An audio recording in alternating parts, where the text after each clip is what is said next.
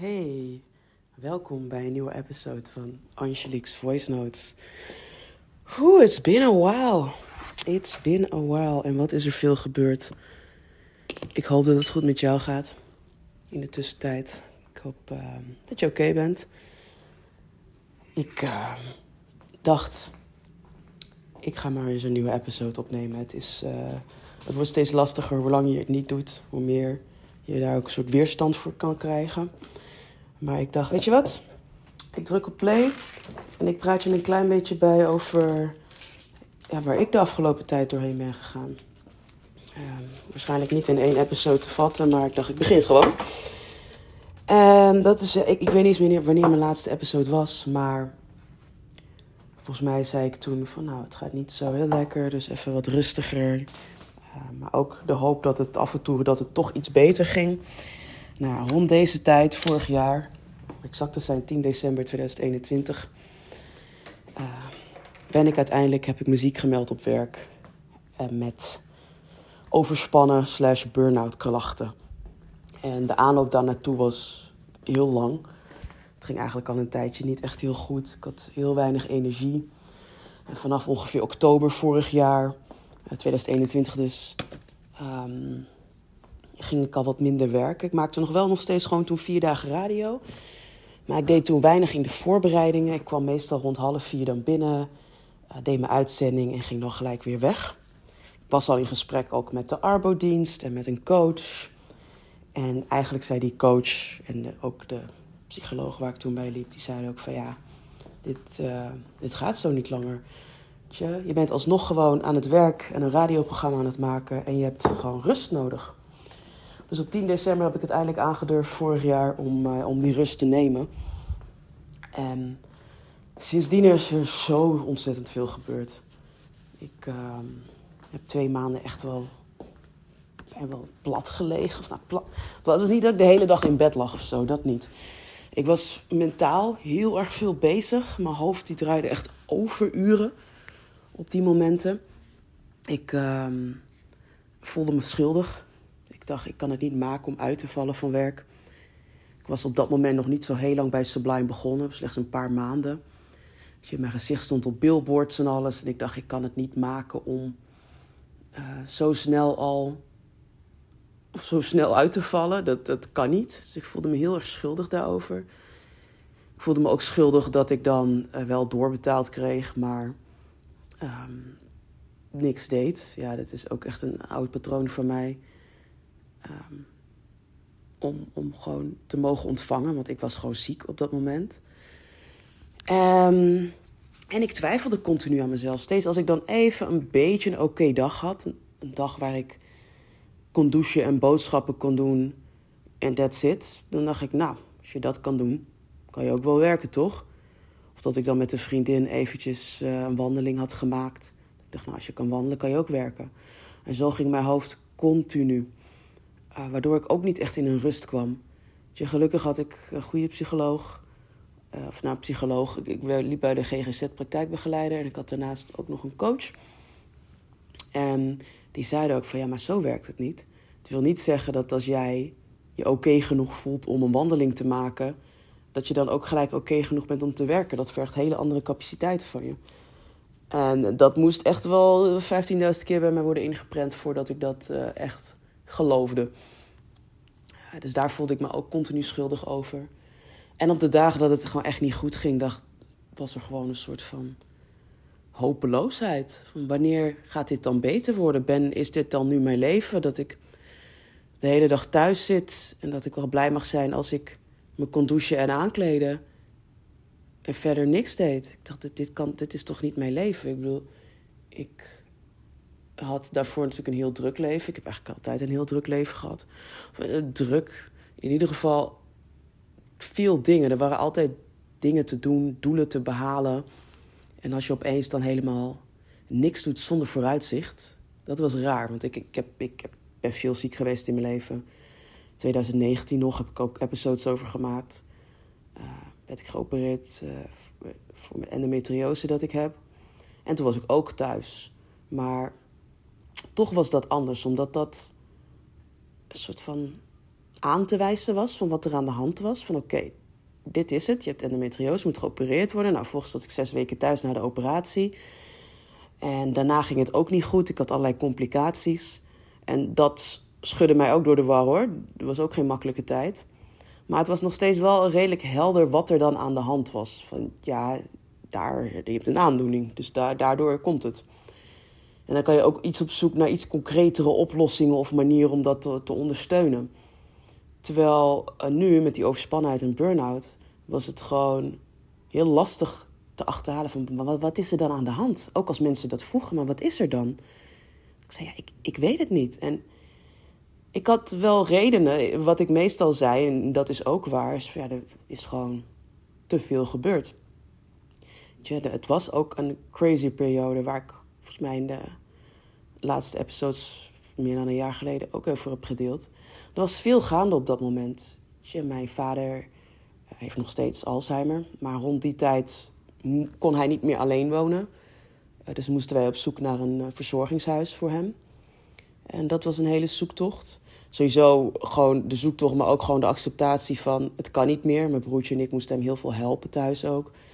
En uiteindelijk dus daarna op zoek. Ik had zelf in die periode een huis gekocht in mijn eentje. En nou, moest verhuizen. Het ouderlijk huis van mijn vader moest dus worden leeggehaald. Een vriendin van mij kwam te overlijden. Mijn nichtje, Bowie, inmiddels ook alweer bijna twee, uh, werd geboren. Dus er waren heel veel er waren leuke dingen, maar ook heel veel best wel zware dingen. En voor mij was het gewoon van ja, nou, dat is iemand leven, gewoon doorgaan, doorpakken. Uh, maar het waren wel veel gebeurtenissen die in één klap kwamen. En later leerde ik ook uh, bij die psycholoog van ja, dat voor heel veel mensen is één zo'n gebeurtenis al, heeft al heel veel impact op je energie en op je leven. Uh, bijvoorbeeld alleen al gewoon verhuizen. Een huis kopen en, of huren of wat dan ook en verhuizen. Dat dat al best wel impactvol is op je energie en zo. Uh, of als iemand overlijdt of als iemand in je familie ziek wordt. Dat zijn allemaal dingen die. Iedereen gaat er weer anders mee om. Maar dat zijn dingen die best wel even een aanslag hebben op, uh, op je energie, op wie je bent. Sommige mensen rammen gewoon door. Sommige staan er, vallen daardoor helemaal uit. Maar één van die dingen is al zwaar. En ik kreeg er echt behoorlijk wat te voortduren. In een tijdsbestek van echt een paar maanden. Um, dus dat was voor mij altijd een soort van. Daarmee kon ik het wel verklaren van, oh ja, dat is er gebeurd. En ook als ik dat dan tegen hulpverleners zei van, ja, dit, dit, dit. En die zeiden dan ook gelijk, oh ja, logisch dat dat, uh, dat dat allemaal zo is. Dus er was, net als endometriose, wel enigszins een verklaring voor. Maar toch vond ik die verklaring in mijn hoofd eigenlijk niet goed genoeg. Ik had toch zoiets van, ja, maar er zijn, er zijn echt wel meer mensen die veel heftigere dingen meemaken. En, um, en nog steeds gewoon functioneren en gewoon doorgaan. Dus wat, wat zeur je nou? Had ik continu voor mezelf. En ik wilde het ook niet blamen op andere situaties. Ik vond gewoon dat dat, dat dat niet genoeg was om dan uit te vallen. Dus, uh, dus dat maakte het anders dan die endometrioseperiode. Omdat ja, er waren wat dingen, maar ik vond niet dat dat echt een soort aanwijsbare reden was waarom ik dan uitviel. Het was wel wat ik dan zei tegen de wereld, van ja, daardoor. Maar toch ergens intern voelde ik niet dat dat genoeg van een reden was. Dat ik dacht van. Dat. Nee, vind ik, ik, vind, ik vind dat er. Um, dat ik met deze dingen die gaande zijn, had ik gewoon moeten kunnen blijven functioneren. Dus daardoor leverde dat heel veel stress op in mijn hoofd. Van, maar wat is er dan nog meer aan de hand? Is, en, en hoe werkt dit dan?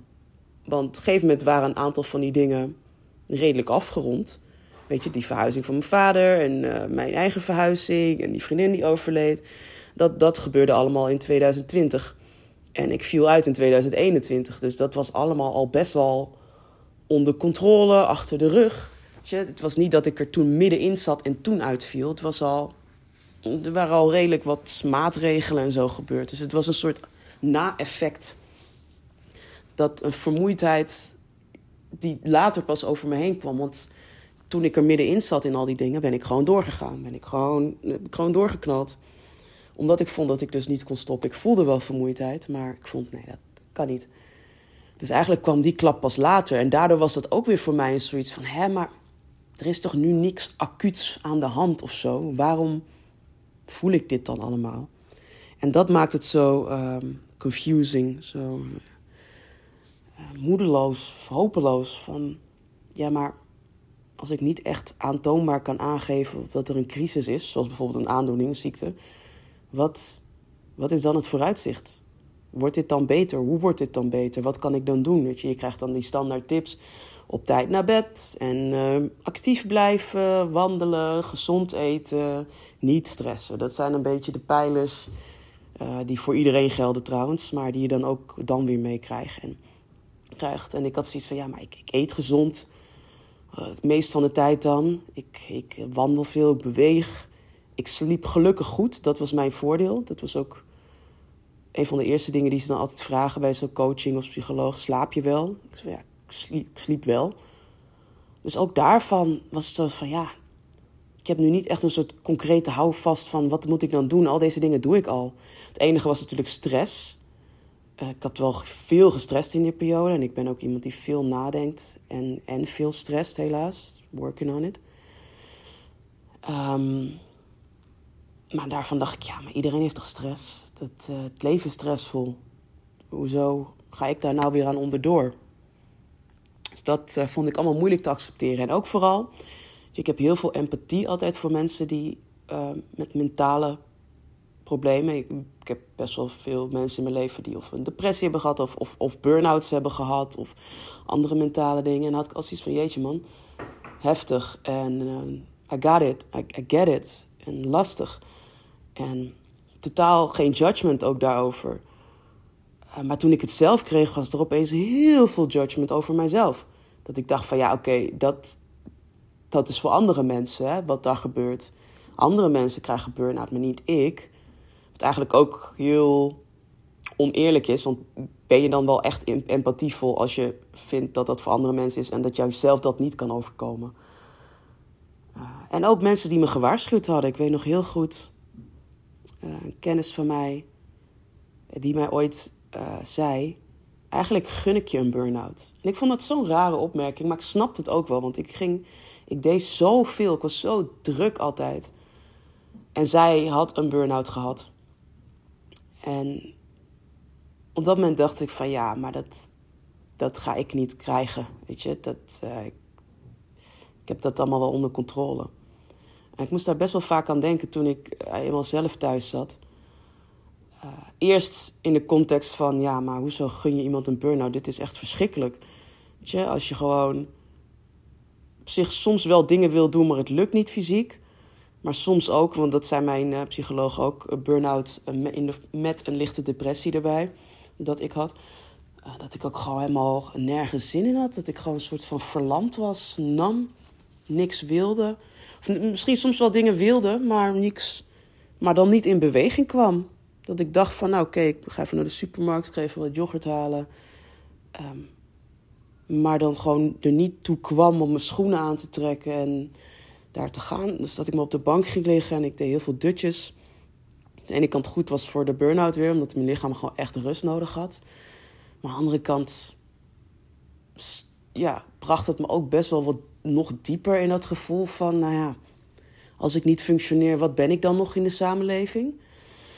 Uh, en daardoor eh, die depressieve gevoelens wat meer. Dus het, uh, ja, het was ook een soort visieuze cirkel. En nu later, uh, nu het stukken beter met me gaat, snap ik wel wat die vriendin bedoelde, van, of die kennis bedoelde, van ik gun je een burn-out, omdat daar ook weer heel veel waardevolle lessen in zitten. Nou, dat zal ik vast wel een andere keer delen. Of misschien doe ik dat nu al op deze manier. Um, maar ja, dat was, het was best wel een pad. En eigenlijk ben ik best wel snel alweer uh, dingen gaan doen. Misschien iets te snel, achteraf uh, naartoe kijkende. Maar ik heb drie maanden echt, echt niks gedaan. Thuis geweest. En daarna begon ik al langzaam op te bouwen op werk. Ik heb uh, een paar keer moet je dan naar werk toe om gewoon een beetje te kletsen. En uh, vervolgens uh, heb ik achter de schermen best wel wat dingen op werk gedaan. Ik heb een heel traject voor, voor de Sublime de Academy opgezet. Uh, maar die stap naar echt op de radio vond ik, vond ik echt een hele grote stap. Toch weer van, ja, dan, dan hoort de wereldje weer, dan moet je presteren. Ik vond dat echt heel pittig. En uiteindelijk ben ik een keer een, een, weekendje, een uurtje radio gaan maken en zo weer een uurtje erbij. En er zat ook natuurlijk best wel wat druk op. Ik bedoel, mijn werkgever was, was heel relaxed. Of relaxed, gewoon compassievol met wat er aan de hand was. Maar ja, we leven ook gewoon in een wereld uh, waar geld verdiend moet worden en waar bedrijven niet graag geld verliezen. En het is nou eenmaal zo, als je ziek bent, dan uh, ben je een kostenpost voor een bedrijf. Want ze moeten iemand anders inhuren en jou doorbetalen. Uh, dus ja, ook zij, met alle compassie die ze hebben, willen ze natuurlijk dat je gewoon zo snel mogelijk aan het werk weer gaat. En ik denk dat ik dat wel iets te snel heb gedaan destijds. Want vaak na een uitzending was ik, lag ik er helemaal af. Kon ik echt, had ik bijvoorbeeld één uitzending in de week op een bepaald punt. En dan kon ik daarna echt een paar dagen gewoon niks. Uh, en dat was dan ook niet per se leuk. Ik stond er wel en dat, dat, dat ik dacht van oké, ik doe dit weer. Maar ja, ik bedoel, ik ben wel radio gaan maken omdat het iets is wat ik leuk vind om te doen. En als het echt voelt als een soort verplichting of een moedje of dat ik er geen joy meer uit haal, dan is het opeens niet meer heel leuk om te doen. Uh, en dat had ik echt, nou ja, sowieso voor mijn burn-out al een periode, omdat het gewoon alles te veel energie kostte. Maar ook toen ik aan het opbouwen was, dat ik denk van oké, ja, aan de ene kant voelt het heel fijn om gewoon muziek te kunnen draaien. Zeg maar, het moment dat ik in de studio zat en uh, die muziek lekker hard op mijn koptelefoon hoorde, dacht ik, ach ja, dit, dit is waar ik het voor doe. Wat heerlijk. Uh, maar die druk om dan iets zinnigs te moeten zeggen weer, dat vond ik, uh, vond ik best wel pittig. En nou ja, zo ben ik uh, langzaam weer opgebouwd. En in principe was het de bedoeling dat ik zou opbouwen naar vier dagen in de week. waar ik origineel op zat. Dus dat ik gewoon weer de middagshow zou presenteren. Maar ik voelde heel helder ook van dat gaat niet snel gebeuren. En toen heb ik dus de beslissing genomen om dat, dat ik niet meer naar vier dagen wilde. Uh, maar ik wilde ook niet per se naar het weekend. Ik, ik wilde, vond die middagshow wel echt heel leuk om te doen. Nou, zo is het uiteindelijk ontstaan wat ik nu doe. De middagshow met Angelique en Wansi. Waarbij ik op de maandag en de dinsdag zit. En Wansi Muller op de woensdag en op de donderdag zit. En dat is voor mij echt de perfecte constructie. Maar ook dat moest ik wel even over wat hobbels heen. Een soort van ja, Um, ga ik nooit meer op mijn oude niveau kunnen functioneren dan? Ik denk, nou ja, ik denk het wel. Maar dit was voor mij gewoon veel beter. En ik ben ook echt, dit is de beste beslissing die ik in tijden heb gemaakt, moet ik eerlijk zeggen. Omdat ik gewoon heel duidelijk heb, maandag en dinsdag doe ik de show. En ik voel daar weer veel meer plezier in. En die andere dagen kan ik gewoon een beetje zelf indelen. Ik doe ook nog wel andere, andere dingen. Op vrijdag werk ik achter de schermen voor Sublime. En op woensdag en donderdag doe ik soms voice-over klusjes of andere dingen. Ik schrijf natuurlijk ook nog voor Linda Magazine. Maar ook dat ik gewoon wat ruimte heb om bijvoorbeeld door de week lekker naar mijn vader te gaan. Uh, om er voor hem te zijn. Of naar mijn nichtje of naar, wie dan ook. Om er wat meer te kunnen zijn. En ik weet dat het voor heel veel mensen gewoon heel real is om vijf dagen in de week te werken. En al die verplichtingen en andere leuke dingen in het weekend te moeten doen. Um, en dat als mensen het zouden kunnen, ze misschien dat ook minder, minder zouden willen werken. En ook met dat idee heb ik gestruggeld van ja, maar het is wel heel erg privileged van mij om, om dit nu te kunnen. Om maar eigenlijk twee dagen echt op de radio te zijn en die vrijdag een beetje zelf in te delen. En de rest van de dagen ja, een beetje voor familie, andere dingetjes die ik leuk vind. Um, dus eerst in eerste instantie stond ik mezelf dat ook niet helemaal toe. Vond ik het ook een beetje zwak. Van ja, zo, dat is niet hoe de wereld werkt, toch? Uh, maar toch ben ik echt heel blij met die beslissing. En is het ook echt goed voor me, omdat ik ook denk van ja, ik... Natuurlijk ga je financieel ik iets achteruit, maar aan de andere kant... Ja, mijn gezondheid en mijn tijd is me zoveel meer waard. En zoveel ging ik ook weer niet achteruit, dus dat, dat viel ook allemaal mee. En het feit dat ik dit kan geven aan mezelf dat ik eh, meer tijd kan nemen voor mijn rust, voor mijn gezondheid, voor anderen. Dat dat kan. Ja, als ik, als het kan, waarom zou ik het niet aan mezelf geven? Dus ik ben blij dat ik die beslissing heb genomen. Fully realizing dat het niet vanzelfsprekend is voor iedereen, maar wel echt. Uh, blij dat ik mezelf dat heb gegund. Omdat ik ook uit een plek kom dat, dat ik mezelf dat soort dingen niet gunde. En, en dan maar vind en streng voor mezelf ben dat ik vind dat ik moet doorgaan.